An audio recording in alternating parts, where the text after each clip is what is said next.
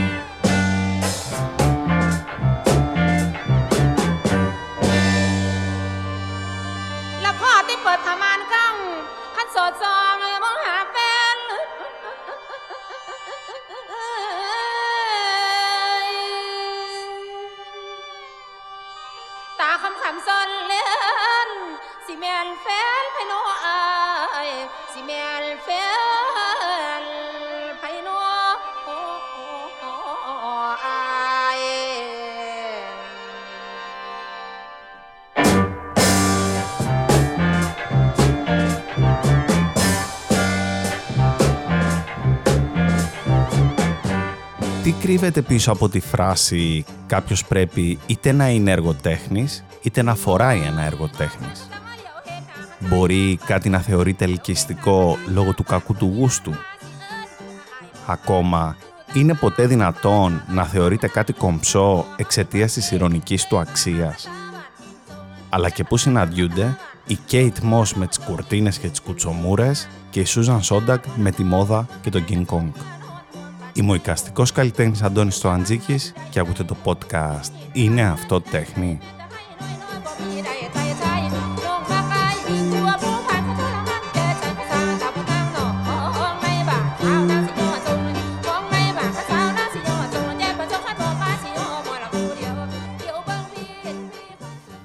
Η Πέγγι μου πρότεινε μια άλλη δουλειά ε, να, είμαι, ε, να φωτογραφίζω για το πολιτιστικό ένθετο της Καθημερινής που λεγόταν τότε 7 ημέρες.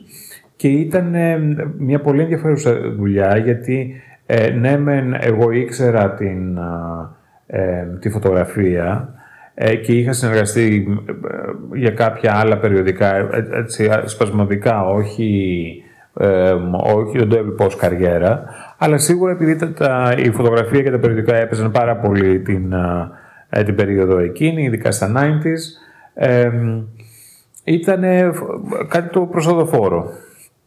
Και βέβαια δεν, δεν υπήρχαν ε, digital οι ψηφιακές εκτυπώσεις τότε και τα σκαναρίσματα. Ε, ήθελε ο άλλος να, να δει το φιλμ, σε έστελνε με, με τη συγκεκριμένη αποστολή κτλ. Και έτσι είχα κάνει δύο-τρεις ε, κύκλους ε, θεματικούς. Ένας από τους αγαπημένους μου ήταν η Χαλκίδα του Σκαρίμπα, που μέσα από την πίεση του, του Σκαρίμπα έβλεπε στα μέρη που ε, σύχναζε και πήγα να τα φωτογραφίσω. Ή πάλι μια, ε, ένα πολύ ωραίο ένθετο που είχαμε κάνει για την καθημερινή ήταν για την, για, το, για την παλιά πόλη του Ρεθύμνου. Ε, ένα άλλο ήταν τα παλιά καφενεία της Αθήνας. Λοιπόν, οπότε υπήρχαν κάποιοι θεματικοί κύκλοι που επεξεργαζόμουν, ε, που χειριζόμουν μάλλον φωτογραφικά και έστελνα τις, τις φωτογραφίες μου την καθημερινή. Στην καθημερινή τώρα, εγώ δεν ήθελα να, να μπω ως Δημήτρης Αντωνίτσης, γιατί πλέον το όνομά μου ήταν, είχε ήδη εμφανιστεί στον τύπο ως ε, εικαστικός φωτογράφος. Λοιπόν, και έτσι είχα δημιουργήσει την, την, την περσόνα της Εφροσύνης Μπούκα, η οποία, το οποίο ήταν το, το πατρικό όνομα της, της γιαγιάς μου, από τη μεριά του πατέρα μου. Ε, και βέβαια όταν πήγαινα στην, στην καθημερινή, Εφροσύνη Μπούκα, Εφροσύνη Μπούκα, έπαιρνα το... έπαιρνα τον, το, όχι μισθό, εν πάση την, την πληρωμή μου, όλα καλά. Ήξερα ότι είμαι ο Αντωνίτσης. Δυστυχώς όμως, Ύστερα από ένα, εκείνη τη χρονιά, δηλαδή το 1997, είχαμε τη μεγάλη απώλεια τον αρχισυντάκτη της, του, του ενθέτου ε, και της καθημερινής, τον, τον Βυσαρίωνα το Σταύρακα, τον χάσαμε. Οπότε πάω να πληρωθώ ως Εφροσύνη Μπούκα και ε, ζητούσαν διάφορα παραστατικά της Εφροσύνης Μπούκα που βέβαια δεν μπορούσα να τα βγάλω και δεν είχε νόημα να τα βγάλω. Και έτσι η καριέρα της δυστυχώς τέλειωσε, θαύτηκε μαζί με τον Βυσαρίωνα αυτή ε, πέθανε στην τσάπα, θα λέγαμε. Πέθανε, πέθανε μαζί με τον Βυσαρίωνα, συνόδευσε τον, τον Βυσαρίωνα για το άλλο ταξίδι. Αυτή είναι η ιστορία της, ε, της φωτογράφου Εφροσύνη Πούκα που, που την ψάχνανε στο λογιστήριο της, ε, της καθημερινής.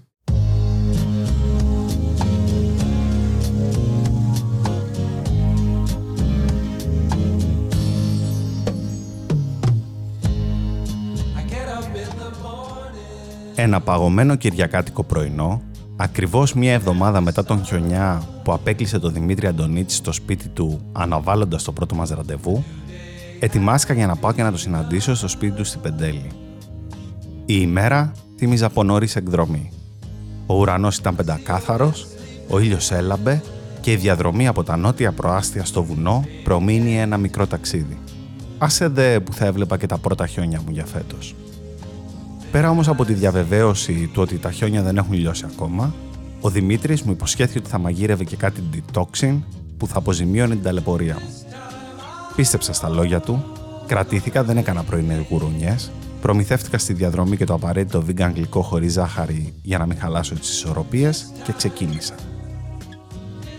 Μετά από καμιά ώρα, Αφού χάθηκα αρκετές φορές στο βουνό, κάνοντας άσκοπους κύκλους μέσα σε ένα αυτοκίνητο που τους ήχους του ραδιοφώνου κάλυπταν τα γουργουριτά της κοιλιάς μου, έφτασα. Στην είσοδο του σπιτιού με υποδέχτηκε τον Παρακουντάκι, ο Βουτίγκο και το Ζουμπιτόνι, τα τρία σκυλάκια του Δημήτρη. Την παρέα υποτίθεται ότι θα συμπλήρωνε και το δικό μου, ο κύριος Περούλης. Αλλά αυτός αρκέστηκε όπως πάντα στη θαλπορή του σπιτιού, την άνεση του καναπέ και το γλείψιμο του του τη μοναδική ίσως δραστηριότητα για την οποία καταβάλει κάποιο κόπο. Τα τρία σκυλάκια του Δημήτρη έγιναν η συντροφιά μας σε όλη τη διάρκεια της ηχογράφησης. Πριν ξεκινήσουμε όμως οποιαδήποτε ηχογράφηση, έπρεπε οπωσδήποτε να φάω κάτι και ευτυχώς που μου το πρότεινε κατευθείαν. Το μενού είχε ως εξής. Λόγω καιρού θα φάμε σου πίτσα. Αλλά σκέφτηκα ότι μπορώ να σου φτιάξω ή μίσο σουπ με κοτόπουλο ή μίσο με καλαμάρι και φίκι. Τι προτιμάς; Το δεύτερο δεν το έχω φάει. Το ε, μίσο σουπ με καλαμάρι φίκι δεν έχεις φάει; Όχι. Όχι. Ε, αυτό θα σου φτιάξω. Και κάπως έτσι ξεκίνησε το μαγείρεμα.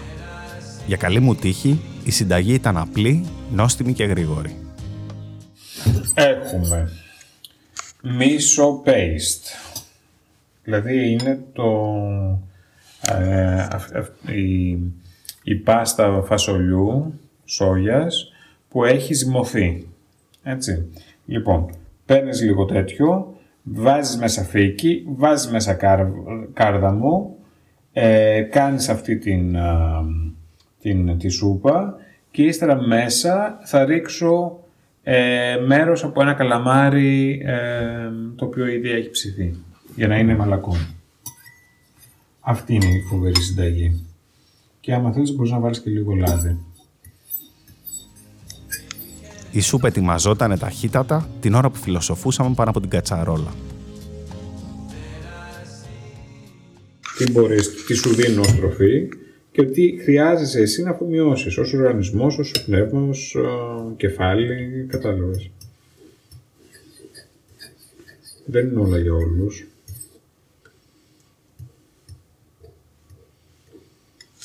Δεν βλέπεις τα παιδάκια που προσπαθούν... Ε, δηλαδή όπως έχεις μια τροφική δυσανεξία, αντίστοιχα μπορείς να έχεις ε, μια δυσανεξία για, για, για διάφορα μαθήματα που δεν σου πηγαίνουν. Δεν μπορείς να αφομοιώσεις αυτό που σου δίνει ο άλλος.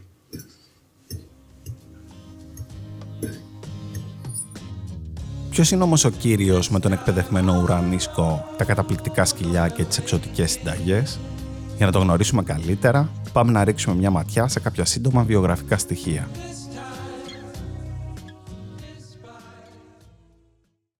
Ο Δημήτριος Αντωνίτσης γεννήθηκε στην Αθήνα το 1966. Σπούδασε μηχανολογία στη Ζηρίχη και στο Πολυτεχνικό Ινστιτούτο της Νέας Υόρκης, ενώ κατά τη διάρκεια των σπουδών του ειδικεύτηκε στην φωτογραφία υψηλής ταχύτητας με μικροσκόπιο. Όπως θα τον ακούσουμε να περιγράφει, η εμπλοκή του με την τέχνη προέκυψε ουσιαστικά μέσα από μια σειρά από τυχαία γεγονότα.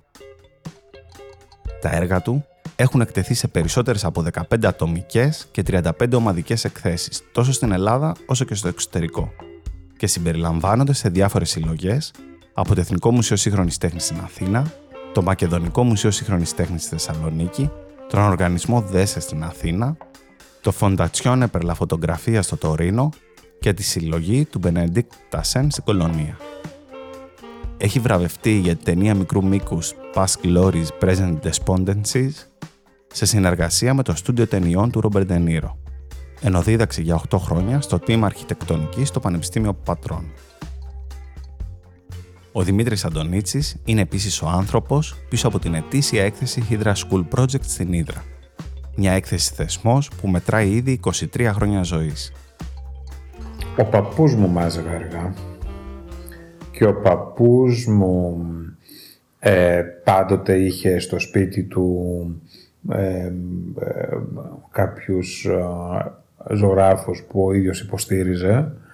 Ε, και έτσι ήταν, ήτανε πάρα πολύ, ήταν ίσως ε, μια δραστηριότητα ε, γνωστή σε μένα. Δηλαδή, ως ε, πιτσιρίκι θυμάμαι έριχνα κάτι ύπνους και στο, στον καναπέ του παππού και ότι έβλεπα από πάνω τα, κάποια έργα και μάλιστα κάποια έργα που, που άλλαζαν. Δεν, δεν ήταν κάτι το, το σταθερό οπότε για μένα ήταν ένα είδος ε, που, εικονογράφησης που το έκανε ο παππούς όμως. Ε, άρχισε να με ενδιαφέρει η τέχνη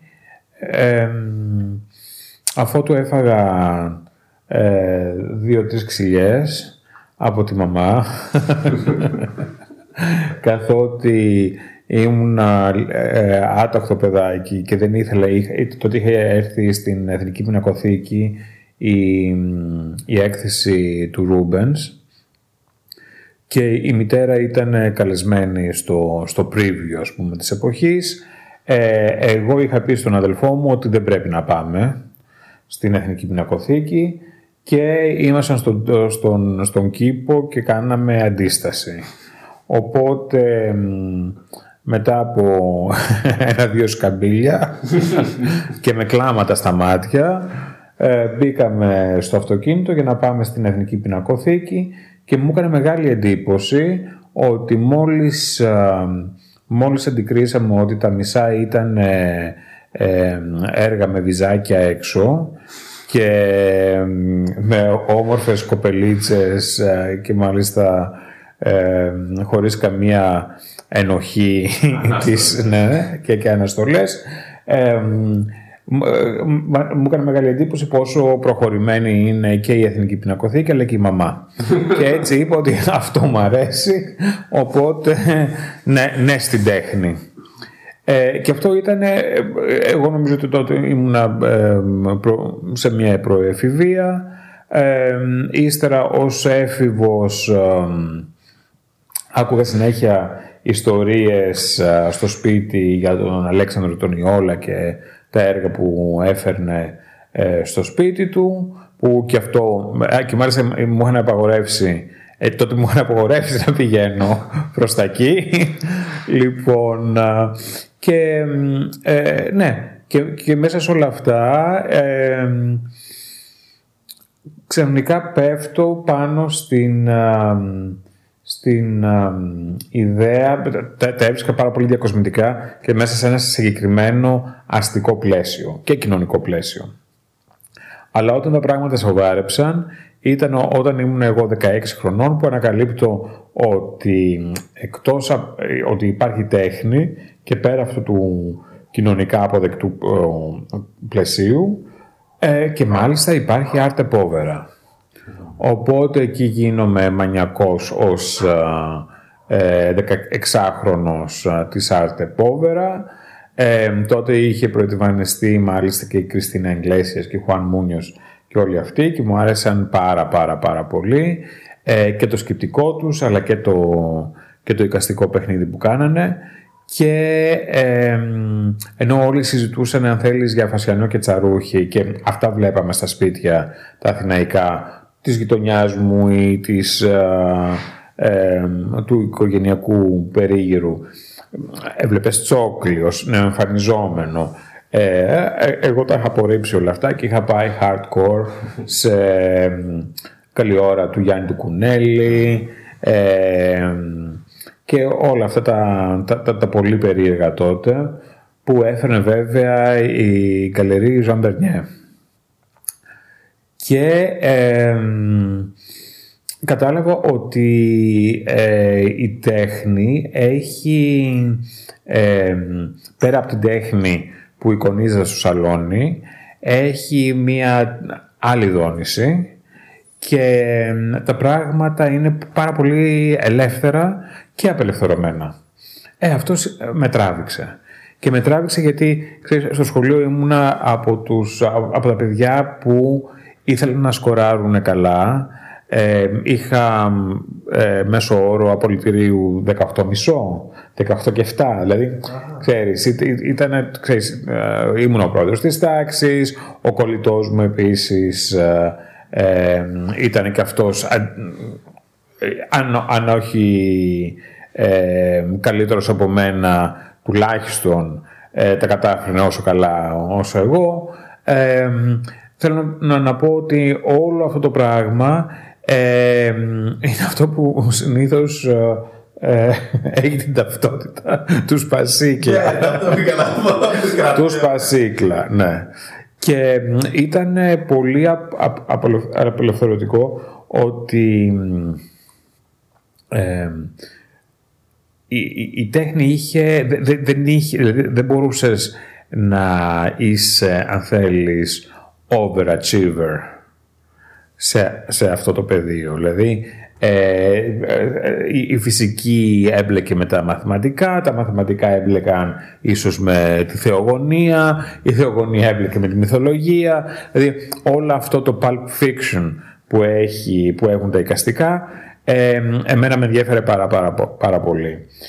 Και μάλιστα είχα, ε, όταν άρχισα τις σπουδές μου ως α, μηχανολόγος πλέον στο Πολυτεχνείο της Ζηρίχης, αυτό που μου έκανε μεγάλη ευχαρίστηση ήταν να, να πηγαίνω στο Kunsthaus της Ζηρίχης που είχαν μια καταπληκτική συλλογή και να βλέπω και να, ναι, να βλέπω ε, τις, ε, τις εκθέσεις που, που οργάνωναν και η Γκαλερή της Ζηρίχης και, η, ε, και τα μουσεία ε, το πρώτο έργο που πήρα ήταν νομίζω όταν ήμουν 19 χρονών. Σου είχε κολλήσει έτσι κάτι; Ναι, ε, μου είχε κολλήσει. Είναι, ε, δεν θα πω πιο καλλιτέχνη ε, είναι έργο, αλλά θα πω ότι η θεματολογία ήταν ο χρόνος που τρώει τα παιδιά του.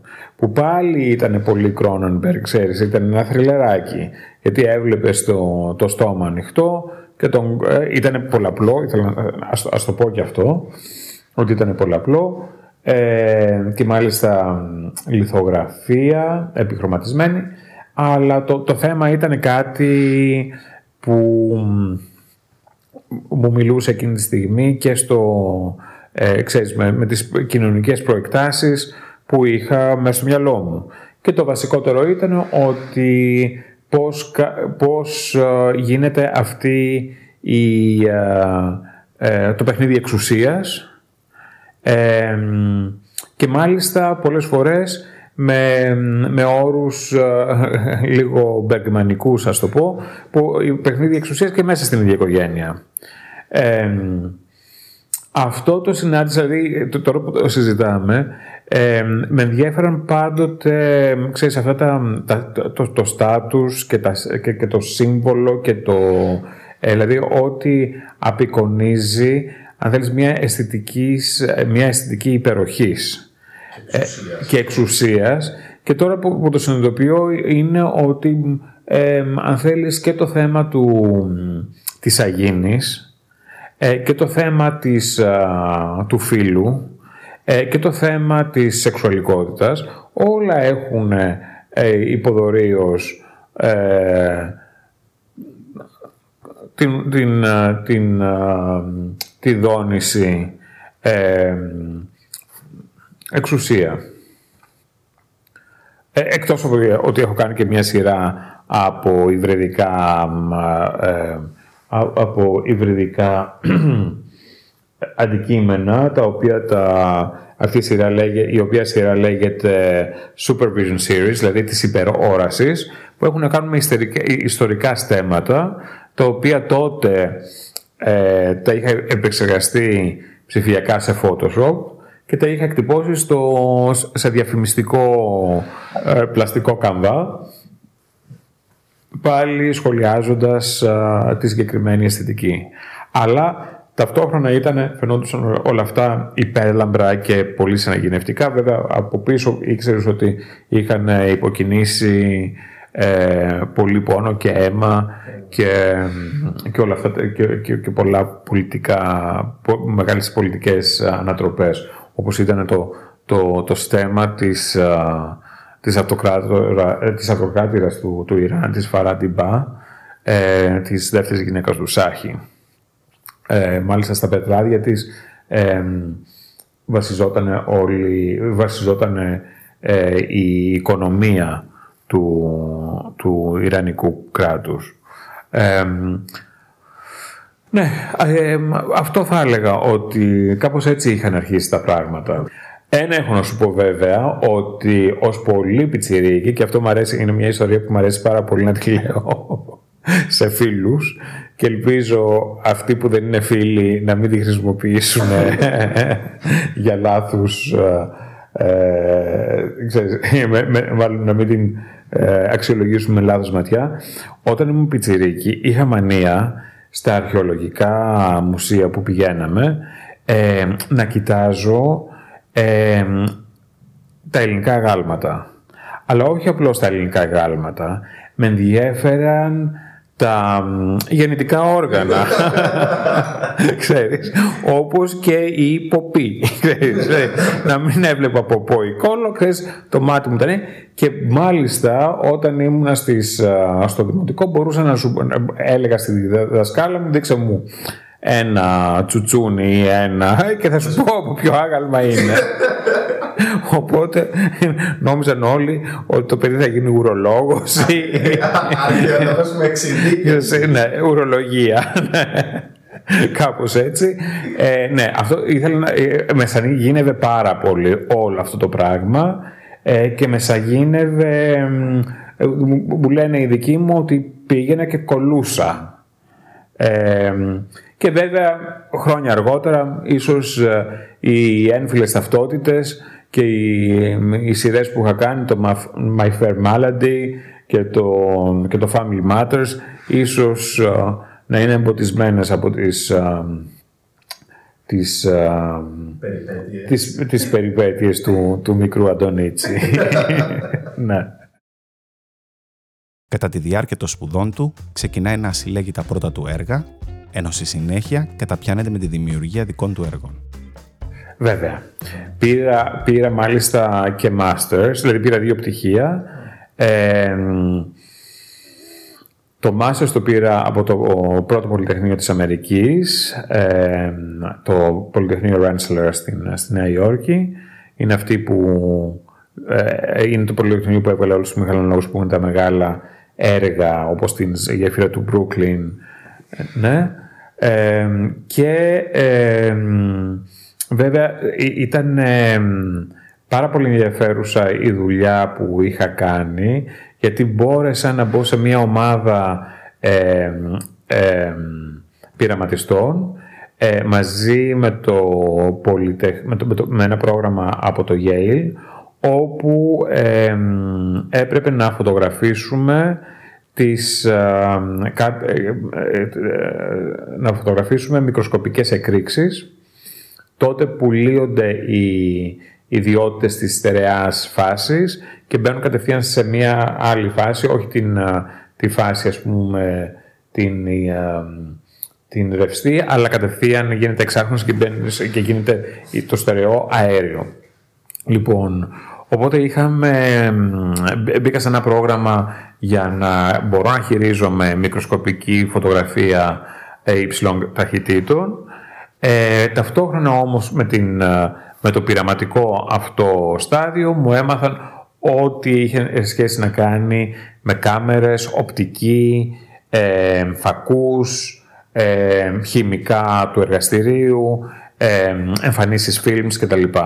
Οπότε εγώ μαγεύτηκα ε, και από αυτή τη γενοδορία σε υλικά και σε εργαστήρια και άρχισα να κάνω τα, τα, τις, τις ε, δικές μου συνθέσεις, αν θέλεις, πιο, πιο εικαστική φωτογραφία, βάζοντας τους καημένους, ε, τους roommates να κάνουν, να εκδίνονται και να ντύνονται και να ξανακδίνονται και να ξαναντίνονται. λοιπόν, εν πάση περιπτώσει, ένα, η δουλειά αυτή άρεσε πάρα πολύ στην, στην curator του, του Πανεπιστημίου.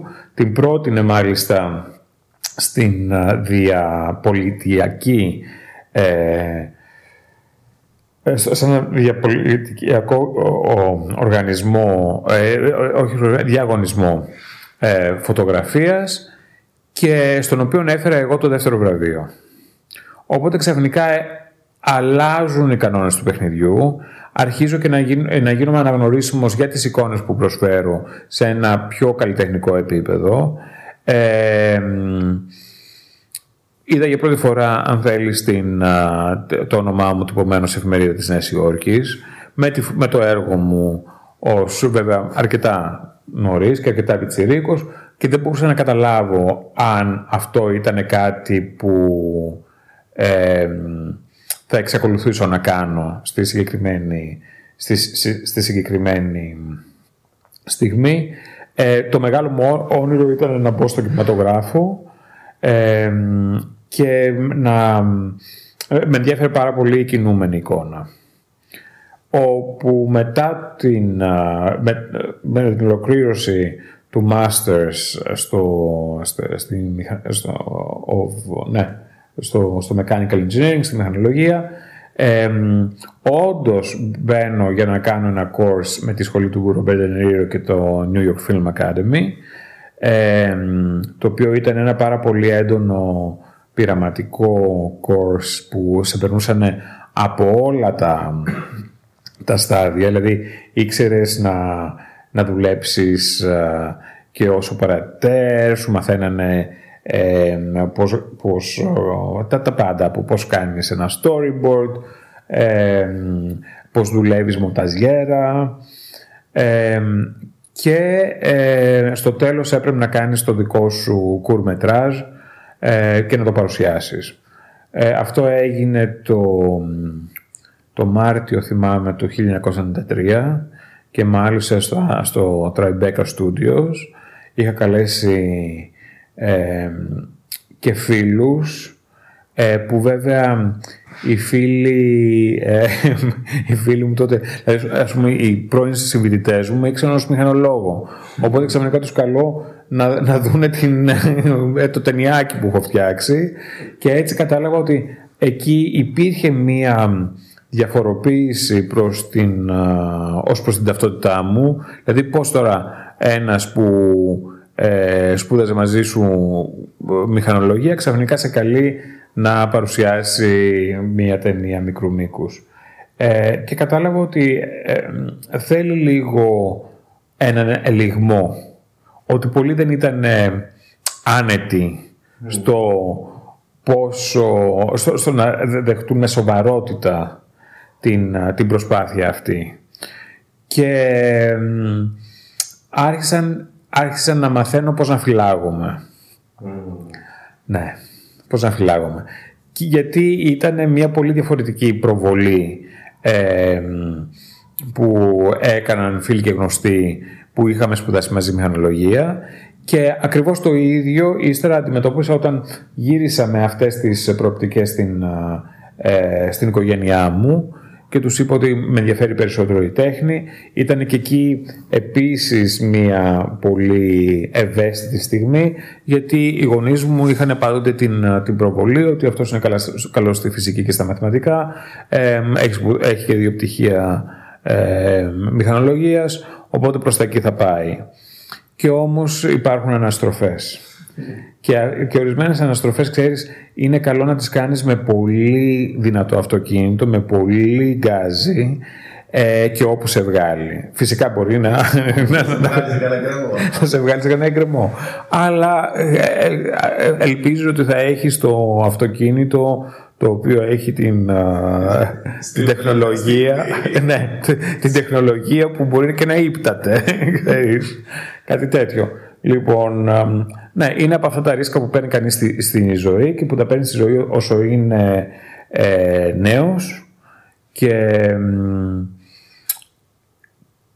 και χωρίς να τα, να, να τα ζυγίζει πάρα πολύ. Γιατί ξέρεις, πράγματα που ζυγίζεις πάρα πολύ ε, κουράζουν την... κουράζουν και, και το ακροτηριό σου και τους θεατές και κουράζουν και την ίδια τη ζωή. Τον ρώτησα για το πώς ξεκίνησε το Hydra School Project. Κοίταξε, η, η ιδέα ξεκινάει ως εξής. Ε, το, μάλλον να σου πω την προπαραγωγή, ε, να, σου πω μερικά καρέ πριν το 2000, ε, εγώ ε, γνωρίζοντας την Ήδρα πάρα πολύ καλά γιατί από έφηβος ε, πήγαινα και έχοντας παρέες εκεί στο νησί ε, μου λένε ότι μια συλλέκτρια, η Πολύνη Καρπίδας, θα ανοίξει χώρο στο, ε, στο, στο λιμάνι μάλιστα ε, και θα ήθελε ε, κάποιον που να ασχολείται με, με τη τέχνη, που να είναι σχετικός, να, να τρέξει το χώρο. αυτό εμένα με ενδιαφέρε πάρα πολύ, γιατί πρώτον σήμαινε ότι είχα μια καταπληκτική δικαιολογία να παραμείνω στην Ελλάδα, γιατί τότε ήμουν στην Αμερική, να παραμείνω στην Ελλάδα για περισσότερο και συσσαγωγικά θα έκανα κάτι. Δηλαδή, ε, δεν θα είχα τύψεις ότι κολοβαράω. Λοιπόν, από αυτή την... από αυτή την... Ε, από αυτό το summer job έγινε, ε, έγινε μία... αυτό το summer job μάλλον ε, εξελίχθηκε σε life lesson, σε μάθημα ζωής.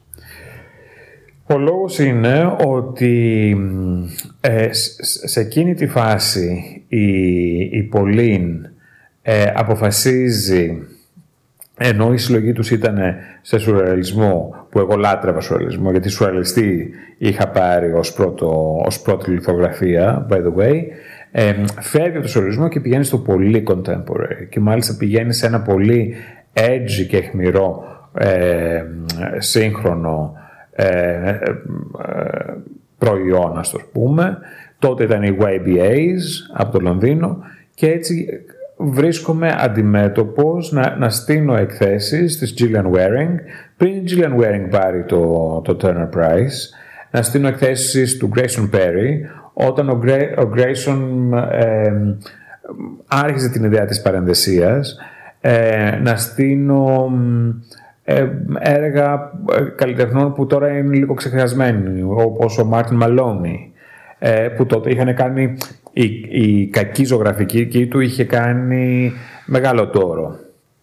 Αλλά βέβαια έστεινα και εκθέσεις του Christopher Wool που τότε ήταν ένας αν θέλεις mid-career artist τώρα έχει γίνει superstar και ε,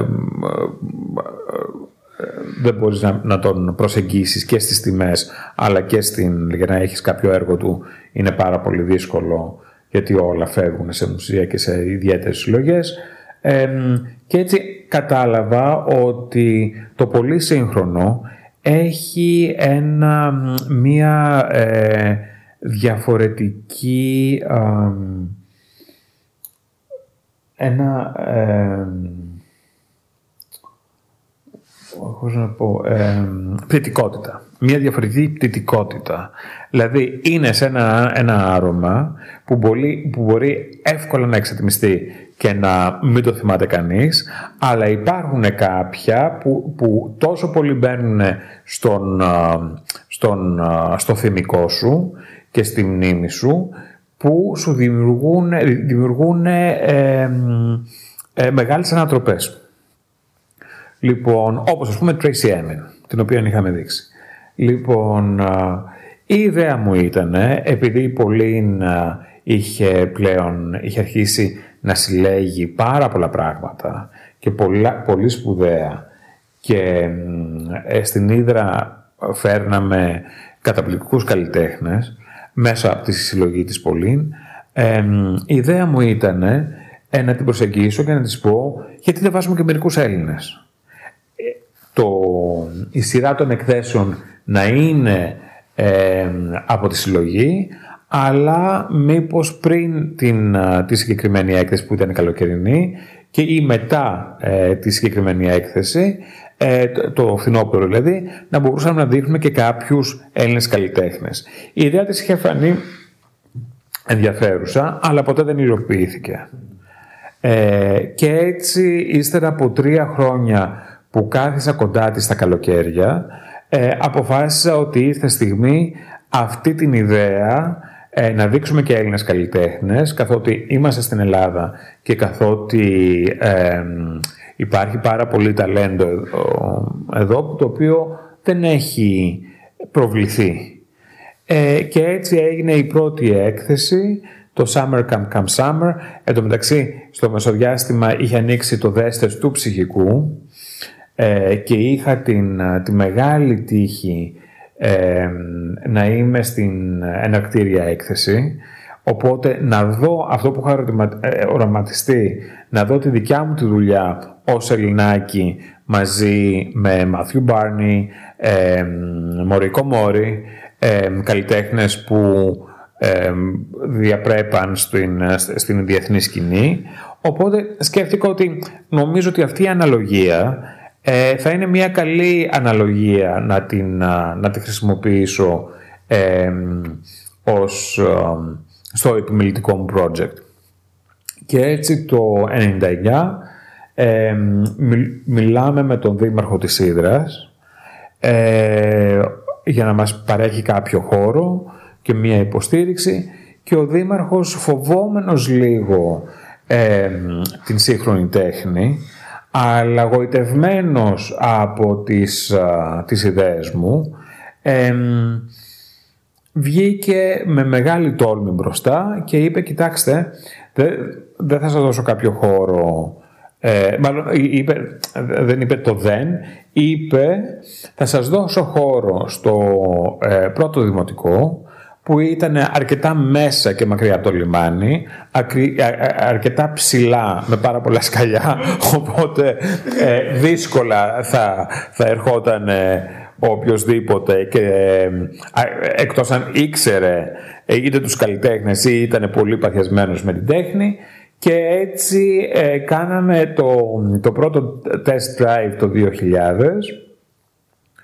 όπου η έκθεση λεγόταν Summer Camp, Camp Summer. Ήδη από την πρώτη, ε, ε, ε, η, από την πρώτη έκθεση μπαίνει μέσα στο παιχνίδι κάτι που, ήταν, που δεν το χειριζόταν τόσο πολύ δεν το διαχειριζόταν οι Έλληνες καλλιτέχνες τόσο πολύ όπως η γένεια του camp. και βέβαια και μπαίνει μέσα αυτή η έννοια που στη διεθνή σκηνή ήταν κάτι πάρα πολύ hot και πάρα πολύ... Η Σόντα. Ακριβώς. Η Σούζαν Ζόντα είχε γράψει για το camp και τα λοιπά. Ε, αλλά θέλω να σου πω ότι ξαφνικά, ενώ νόμιζες ε, ότι είναι μια παιδική κατασκήνωση ως camp, ξαφνικά καταλαβαίνεις είναι μια έκθεση για το camp. Ε, και αυτοί που ερχόντουσαν μέσα έβλεπαν ας πούμε το φόρεμα που είχε κάνει ο Αλέξανδρος ο Ψυχούλης από κορδόνια οπλιτών στο στρατό έβλεπε ε, ε, το Σαβέριο Λουκιαρέλο ε, ο οποίος ανέβαινε θυμάμαι σε ένα βίντεο σε, μια σκάλα και φορούσε διάφορα ε, πετσετάκια βενετσιάνικα ως ε, Μαντόνα. Ε, ως Μαντόνα δηλαδή... Ε, ναι. ως, ναι. και, και πάρα πολλά έργα όπως της Lee Bull το, το, Majestic, το Majestic Splendor που, ήταν, που είχε πάρει το βραβείο Biennale ε, του 99. Δηλαδή έβλεπε έργα που ε, είχαν σχέση με το κάμπ, σε δική μου ανάγνωση πάντα, αλλά σε ένα απόμακρο μέρος, σε ένα βραχονίσι.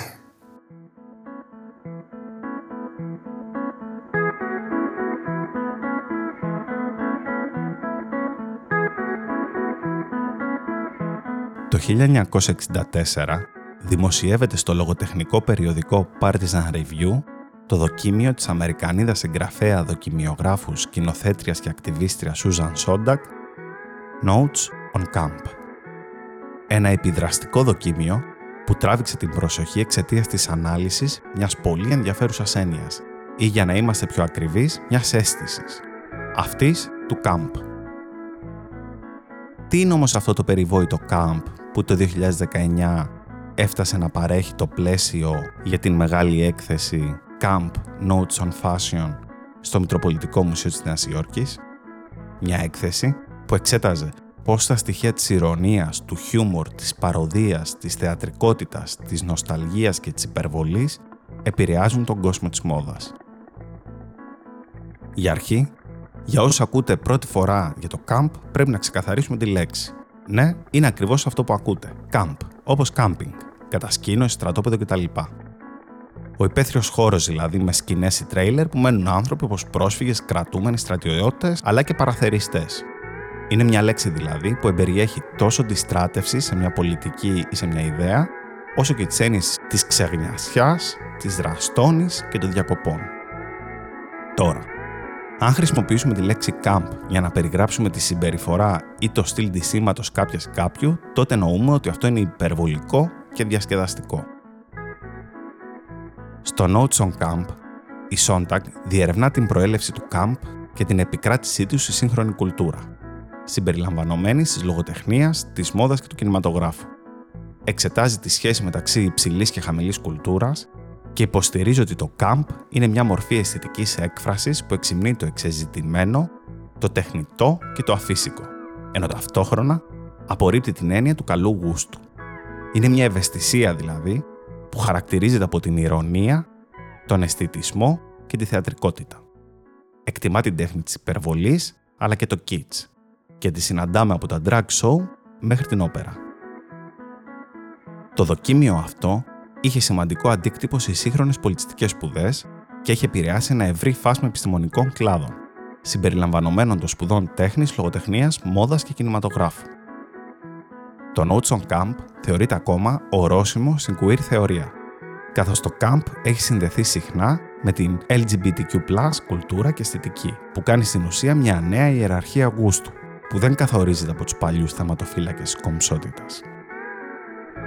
Το camp είναι ένας τρόπος θέασης του κόσμου σαν αισθητικό φαινόμενο, μας λέει Σόνταγκ, με όρους επιτήδευσης και στυλιζαρίσματος. Για πρώτη φορά, περιγράφεται το ξύμορο σχήμα περί αισθητικής, είναι τόσο άσχημο που γίνεται τελικά ωραίο. Για να καταλάβουμε πόσο προφητικό ήταν το δοκίμιο αυτό, θα πρέπει να λάβουμε υπόψη ότι πολλά από τα πράγματα που η Σόντακ θεωρούσε kitsch το 1964 είναι σήμερα mainstream, κομμάτι της pop κουλτούρας. Όπως προανέφερα, σύμφωνα με τη Susan Sontag, το camp δεν είναι μια ιδέα, είναι μια ευαισθησία και γι' αυτό είναι κάτι δύσκολο να οριστεί. Πρόκειται, μας λέει, για έναν ιδιωτικό κώδικα προορισμένο να παραμείνει ανομολόγητος, γράφοντας χαρακτηριστικά ότι αν μιλήσεις γι' αυτό, είναι σαν να το προδίδεις.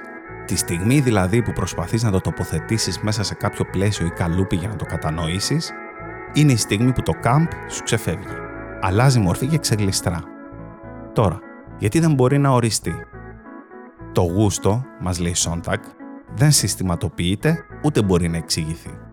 Το γούστο είναι μια ευαισθησία μια ειδική ευαισθησία. Πολλές φορές πνευματώδης, άλλες ηρωνική, άλλες υπερβατική, ίσως κάποιες φορές ακόμα και μακάβρια. Το γούστο, και κάπου εδώ μια σημαντική διευκρίνηση. Πρέπει να έχουμε τη λέξη taste στο μυαλό μας για να το καταλάβουμε καλύτερα. Η γεύση δηλαδή. Είναι κάτι πολύ δύσκολο να περιγραφεί. Ας αναρωτηθούμε για λίγο. Μπορούμε να μοιραστούμε την τροφή μας. Μπορούμε όμως να μοιραστούμε τη γεύση μας. Ακόμα και όταν προσπαθούμε να μιλήσουμε για αυτήν, συνειδητοποιούμε ότι την ώρα που μιλάμε χάνεται η μαγεία της. Γιατί η γεύση έχει κάτι το στιγμιαίο, το φευγαλαίο και το άπιαστο. Κάπως έτσι πρέπει να κατανοούμε και το κάμπ. Μια αγάπη για το αφύσικο και την υπερβολή που βασίζεται στον εφήμερο χαρακτήρα του στυλ. Πώς δημιουργείται τώρα αυτή η αίσθηση του κάμπ. Σύμφωνα με τη Σόντακ, είναι ίσως η ταυτότητα που αποκτάει κάποια ή κάποιος μέσα σε κάποιο κοινωνικό υποσύνολο, δημιουργώντας έναν ιδιωτικό κώδικα, όπως για παράδειγμα ένα dress code. Γι' αυτό και το camp αποτελούσε πάντα μια μέθοδο των περιθωριοποιημένων ομάδων. Αυτός είναι μάλιστα και ένας από τους λόγους που έκανε το δοκίμιό της δημοφιλές στην ομοφιλοφιλική κοινότητα της δεκαετίας του 60, που προσπαθούσε με τον τρόπο της να ανακτήσει την ιδέα του καλού γούστου από την κυρίαρχη τάξη. Κάτι ακόμα βασικό στην κατανόηση του camp είναι η ιδιαίτερη αίσθηση του χιούμορ που αυτό περιέχει. Ένα χιούμορ που ανοιχνεύεται από τους πίνακες των προ-Ραφαηλιτών και τα αντικείμενα της Art Nouveau μέχρι πολλές όπερες και ταινίες, όπως για παράδειγμα ο King Kong. Το camp έχει μια επιπολαιότητα και μια ελαφρότητα, μας λέει. Έχει μια αφέλεια παρόμοια με αυτήν της αθότητας, αλλά ταυτόχρονα δεν μπορείς να αποκαλέσεις camp κάτι που δεν παίρνει σοβαρά δεν είναι κάτι που το γελιοποιείς δηλαδή. Είναι κάτι που κάνεις πλάκα μέσα από αυτό. Εκφράζεις δηλαδή κάτι που είναι σοβαρό για σένα από άποψη χιούμορ, επιτίδευσης και κομψότητας. Είναι δηλαδή μια σοβαρότητα που απλά αποτυγχάνει. Φτιάχνει μάλιστα και μια λίστα με αυτά που θεωρεί κάμπ. Για παράδειγμα, η τέχνη του μπαρόκ είναι κάμπ, που αναφέρεται στη θρησκεία. Το μπαλέτο είναι κάμπ, με αναφορές στον ερώτα ο Αριστοφάνης, ο Μότσαρτ, ο Ελγκρέκο, ο Όσκαρ Βάιλτ και ο Ντοστογεύσκη είναι κάμπ. Το καμπαρέ είναι κάμπ, όπως και οι Βερσαλίες. Όλα αυτά βέβαια ειδωμένα μέσα από μια σύγχρονη ματιά και όχι μέσα από την ιστορία που τα γέννησε. Εν κατακλείδη, το κάμπ είναι μια σταθερή αισθητική εμπειρία του κόσμου που ενσαρκώνει τον θρίαβο του στυλ έναντι του περιεχομένου. Της αισθητικής έναντι της ηθικής και της ηρωνίας έναντι της τραγωδίας. Πρόκειται για μια σοβαρότητα μέσα στην επιπολαιότητα και το παιχνίδι. Ορίζεται ως μια απόπειρα ανάγνωσης στοιχείων της πραγματικότητας μέσα από την υιοθέτηση ενός στυλ και μιας οπτικής γωνίας που αγαπά το εξεζητημένο και την υπερβολή. Ο Άντριου Μπόλτον, ένας εκ των συγγραφέων του βιβλίου Camp Notes on Fashion από την έκθεση που προανέφερα, σημειώνει ότι το Camp είναι επίκαιρος στις μέρες μας, αφού είναι πολύ σχετικό με την πολιτιστική συζήτηση μας βοηθά να δούμε πιο προσεκτικά αυτό που συχνά απορρίπτεται ως κενό και επιπόλαιο και που μπορεί στην πραγματικότητα να είναι ένα πολύ εξελιγμένο και ισχυρό πολιτικό εργαλείο, ειδικά για περιθωριοποιημένους πολιτισμούς. Επιστρέφουμε στη συζήτησή μας με τον Δημήτρη και τις ιστορίες του από το Hydra School Project.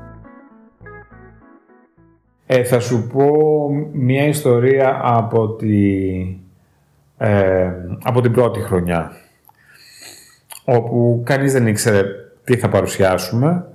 Ε, ήταν το 2000, το καλοκαίρι, και εγώ φέρνω το έργο της Κορεάτισσας Λιμπούλ, το οποίο είχε ε, βραβευθεί στην Biennale της Βενετίας, ε, δεν θυμάμαι τώρα απ' έξω, νομίζω ήταν με το Benesser ε, Award, δεν θυμάμαι τώρα αν ήταν αυτό ή κάποιο άλλο. Ε, και η ιδέα ήταν ότι θα έπρεπε να τις βρω για την παραγωγή του έργου 40 ε, ψάρια, 40 ψάρια από ένα συγκεκριμένο σχήμα και μέγεθος που εκείνη μου είχε στείλει από τη Σεούλ σε, ένα, σε ένα δείγμα. Δηλαδή μου είχε στείλει σε ένα χαρτόνι, είχε κόψει ένα ψάρι και μου λέει θέλω 40 τέτοια για να μπουν στο, στο έργο. Γιατί η ιδέα ήταν ότι αυτά τα ψάρια μαζί με υπερμαγκανικό κάλιο θα τα αρχευόντουσαν, θα αυτοταρχευόντουσαν, θα μοιοποιόντουσαν. Λοιπόν, και πηγαίνω κάτω στο. Α, λέω πολύ απλό, χθε θα βρούμε 40 κολλιούς, 40 δεν ξέρω τι, κάτι τέτοιο. Λοιπόν, πηγαίνω κάτω στο λιμάνι, γιατί είχα φίλους, έχω ακόμα φίλους ψαράδες. Ε, πηγαίνω στο Γιώργη, του λέω Γιώργη, θέλω ψάρι. Αν να μου λέει, θα έρθεις μεθαύριο στις 7 η ώρα το πρωί και θα τα διαλέξουμε μαζί. Η πλάκα ήταν ότι εγώ κατεβαίνω με αυτό το δείγμα με, με το χαρτόνι και έπρεπε ας πούμε τα, τα λίθρινια, τα μπαρμπούνια και αυτά να ταιριάζουν σε, σε, σε αυτό το σχήμα αλλιώς δεν μπορούσαμε να τα, να τα χρησιμοποιήσουμε.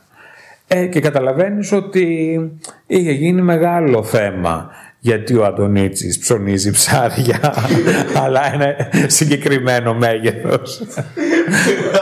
Πάντα ήταν το θέμα ο Αντωνίτσης και το μέγεθος. λοιπόν, ε, ναι, εντάξει, διάφορα τέτοια. Τελικά καταλήξαμε ε, σε, από ό,τι θυμάμαι ήταν μπαρμπούνια και κουτσομούρες που μπήκαν στην εγκατάσταση της Λιμπούλ ε, και ευτυχώς που είχαμε πάρει ένα ή δύο παραπάνω, γιατί έτσι όπως ήταν απλωμένα για να τρέξουν τα αρχικά υγρά, ε, κάποιες γάτες μας είχαν κλέψει ένα-δύο. Και έτσι είχαμε ακριβώς τον αριθμό που χρειάστηκε για την, για την εγκατάσταση. Μιλήσαμε ακόμα για δυσάρεσες στιγμές του project. Δυστυχώς ήμουνα η τελευταία έκθεση του Franz West και θυμάμαι ακόμα το πρωινό που με πήρε από το Λονδίνο τηλέφωνο λέγοντάς μου ότι ο Βέστ πέθανε και ότι θέλανε να ανακαλέσουν τα έργα πίσω που έθιχνα εγώ τα τρία έργα πίσω γιατί φοβόντουσαν ότι θα αλλάξουν τιμές όλο αυτό το παιχνίδι των καλερί. Ευτυχώς το χειριστήκαμε έτσι που δεν, τα έργα μείνανε, μείνανε ως το τέλος της έκθεσης εκεί. Θυμάμαι ότι κάτω από το έργο του είχαμε ανάψει ένα κεράκι και ήταν πάρα πολύ συγκινητικό όταν χάσαμε το Franz West. Επίσης, ε, μια άγρια σκηνή ήταν το 2018, καλοκαίρι, όπου εγώ είχα μια προσωπική απώλεια. Ε, ε, έχασα τον θείο μου και μάλιστα πήγαινα προς την κηδεία, δηλαδή είχα φύγει από την Ήδρα και πήγαινα προς την κηδεία ε, η έκθεση τότε, εκείνο το καλοκαίρι, λεγόταν «Loss», απώλεια. Λοιπόν, και χτυπάει, ε, βλέπω μια κλίση από τον δήμαρχο της Ήδρας, όπου μου λέει ότι είναι η τελευταία χρονιά που θα έχουμε το χώρο του Σαχτουρίου. Γιατί το Σαχτούριο θα ανακαινιζόταν. Ε, αλλά η συγχρονικότητα της έκθεσης που χειριζόταν την απώλεια, ε, του προσωπικού μου βιώματος που πήγαινα στην κηδεία ενός ε, οικογενειακού προσώπου και ε, ο δήμαρχος στη γραμμή ο οποίος ήταν ε, κάθετος ότι αυτή θα ήταν και η τελευταία χρονιά στο συγκεκριμένο σχολείο στο συγκεκριμένο χώρο. Ήταν, θυμάμαι, μία από τις πολύ δυσάρεστες και φορτισμένες στιγμές. Κλείνοντας, μια τρελή στιγμή από το Hydra School Project. Ήταν ένα καλοκαίρι, νομίζω το καλοκαίρι του 2011, που φιλοξενούσα στην Ήδρα. Ήταν μια πολύ καλή φίλη και καλλιτέχνης που, ε, γλήτρια που έχω δείξει, ε, η οποία δυστυχώς είχε χάσει τον, ε, τον πατριώτης και ή μάλλον θα έχανε τον πατριώτης, ήταν πολύ άρρωστος και είχε φέρει τον ετεροθαλή αδελφό της για να μην δει τον πατέρα του να φθήνει λόγω της αρρώστιας. Οπότε περάσαμε ένα καλοκαίρι μαζί. Ε, το παιδάκι αυτό ήταν σε, το αγοράκι αυτό ήταν σε ε, εφηβεία, ήταν 10 χρονών, 11 χρονών κάπου εκεί. Λοιπόν, έτσι όπως καθόμαστε στο, στο λιμάνι, έρχεται η Kate Moss, που θέλει να δει την έκθεση. Και της λέω: Κέιτ, κανένα πρόβλημα. Ε, Εμείς θα πηγαίναμε για μπάνιο. Ε, άμα δεν θέλεις να τη δεις το απόγευμα που θα ανοίξουμε, γιατί και πρέπει να σου πω ότι είναι εξαντλητικό το ωράριό μας. Ανοίγουμε 11.30 με 1.30. Ύστερα όλοι πηγαίνουμε για μπάνιο και ε, ε, ηλιοβασίλεμα και ξανανοίγουμε στις 7.30 το βράδυ για 3 ώρες στις 10. Λοιπόν, όπου ύστερα κλείνεις για να πας για drinks. Λοιπόν, είναι, είναι, είναι, είναι παλιά ζωή. Λοιπόν, ε, και της λέω, μήπως θέλεις το απόγευμα να έρθεις; Ε, όχι, όχι, θέλω να τη δω αμέσως. Εντάξει, λέω, ξέρεις τώρα, Kate Moss, ε, ξέρω ότι έχει έτσι ε, μία προσωπικότητα ε, τι λες; Εκρηκτική. Όχι εκρηκτική, αλλά mercurial. Δηλαδή ε, αλλάζει, ξέρεις, αλλάζει πάρα πολύ εύκολα. Ξέρεις το τι θέλει και πότε το θέλει και, και γιατί το θέλει. Ε, είχα ακούσει ότι και, ε, την προηγούμενη χρονιά είχε αγοράσει ένα μοντιλιάνι. Λέω, θα τις ανοίξουμε τις κοπέλες. λοιπόν, οπότε, ενώ θα πηγαίναμε για μπάνιο, ξανανεβαίνουμε πάνω στο σχολείο μαζί με τον α, μικρό και, την, ε, και τη φίλη μου, την καστικό, τη γλύπτρια. Λοιπόν, α, η Κέιτ ενθουσιάζεται. Και τότε έδειχνα μ, έναν καλλιτέχνη και πολύ φίλο μου που έκανε κεντητική και είχε κάνει κάποιες κουρτίνες α, κεντυμένες. Μάλιστα υπάρχει αντίστοιχη φωτογραφία στον επαιτειακό κατάλογο της Ήδρας που οι ακροατές πρέπει να τον αγοράσουν για να δουν την Kate Moss και τι έκανε η Kate Moss. Λοιπόν, η Kate ενθουσιάζει λοιπόν από αυτές τις κουρτίνες που ήταν κεντυμένες. Η μία απεικόνιζε το ουροποιητικό σύστημα του άντρα και η άλλη απεικόνιζε α, ένα α, ανατομικό σχέδιο, πάλι και- κεντυμένο, ουροποιητικό σύστημα της γυναίκας. Και μου λέει αυτές τις δύο τις αγοράζω για το σπίτι μου. Λέω βρε και τις ε, ξέρεις ε, σίγουρη ότι τις θέλεις και αυτά. Ναι μου λέει ε, μ, θα, θα τις πάρουμε. Ε, και λέω, καλά λέω, ε, τέλεια. Ε, μισό λεπτό, αφού είσαι τόσο χαρούμενη με τις κουρτίνες, ήταν και ο τότε άντρας της μαζί, λοιπόν, ε, να βγάλουμε μια φωτογραφία, εσύ με τις κουρτίνες, να τη στείλω στον, στον καλλιτέχνη να χαρεί. Και ξαφνικά η Κέιτ έχει την ιδέα ότι ε, δεν πρέπει απλώς να, να, να κρατάει την κουρτίνα, αλλά πρέ- πρέπει να είναι γυμνή πίσω από την κουρτίνα. Οπότε βάζει και τον άντρα της να κρυφεί, δίνεται και η ίδια. Ήταν με το Pink Donner εκεί, με ποιον ήταν; Με το; Με το τον Σύντο Libertines. Ναι, Το ναι. Pink Donner. Δεν θυμάμαι το όνομά του. Ναι, αυτός. Ναι, ναι, αλλά θα, θα σου δείξω τη φωτογραφία. Libertines, ναι. Ναι. Ε, Στο, στους Killers, νομίζω... Libertines, Libertines. Libertines ή Killers; Libertines. Α, δεν ήταν ο κιθαρίστας των Killers. Μετά μου φαίνεται είναι. Ε, αυτός ήταν. Α, πρέπει να είναι μετά. Αυτός ήταν, ναι. Ναι. Αν δεν κάνω λάθος είναι το Libertines. Ναι. Ναι. Δεν θυμάμαι. Λοιπόν, εν πάση περιπτώσει και ε, ήταν το 11 πάντως, καλοκαίρι του 11. Και εκδίνεται, κάνει έτσι μία η Kate Moss και ο μικρός, ο Παναγιωτάκης, βλέπει την Gra- Kate Moss γυμνόστιθη. και μου λέει, ε, μου λέει Δημήτρη, Δημήτρη, είδα, τα, είδα το στήθος της Kate Moss. Λέω Παναγιωτάκη μου. Αυτό δεν θα το ξαναπείς πουθενά. Γιατί έτσι και πας στο σχολείο το Σεπτέμβριο και πεις στους μαθητές σου ότι είδες τα βυζιά της Kate Moss θα σε πλακώσουν. Γιατί κανένας δεν θα σε πιστέψει. ναι. Αυτό ήταν μια πολύ πολύ πολύ ωραία γιατί και, ε, ξέρεις ο Παναγιωτάκης είχε, είχε ξεφύγει που είδε κάτι τέτοιο και από τη συγκεκριμένη μοντέλα. I'm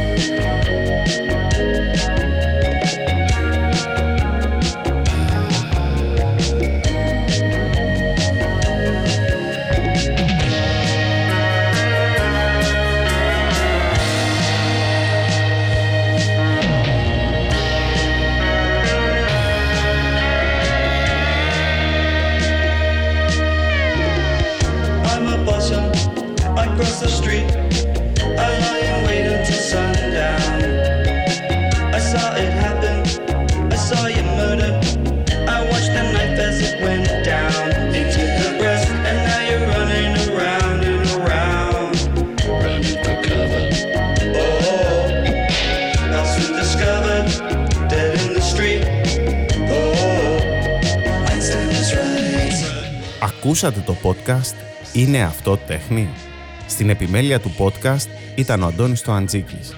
Τεχνική επεξεργασία Γιώργος Μπόνιας. Περισσότερες λεπτομέρειες και βιβλιογραφικές πηγές που χρησιμοποιήθηκαν για την έρευνα του επεισοδίου μπορείτε να βρείτε στην περιγραφή του podcast. Εάν σας άρεσε αυτό που μόλις ακούσατε, βρείτε μας στο site antonistoantζίκης.com ή ακολουθήστε μας σε όλες τις πλατφόρμες που υποστηρίζουν podcast. Στο Spotify, στο Apple Podcasts, στο Google Podcasts ή σε όποια εφαρμογή προτιμάτε.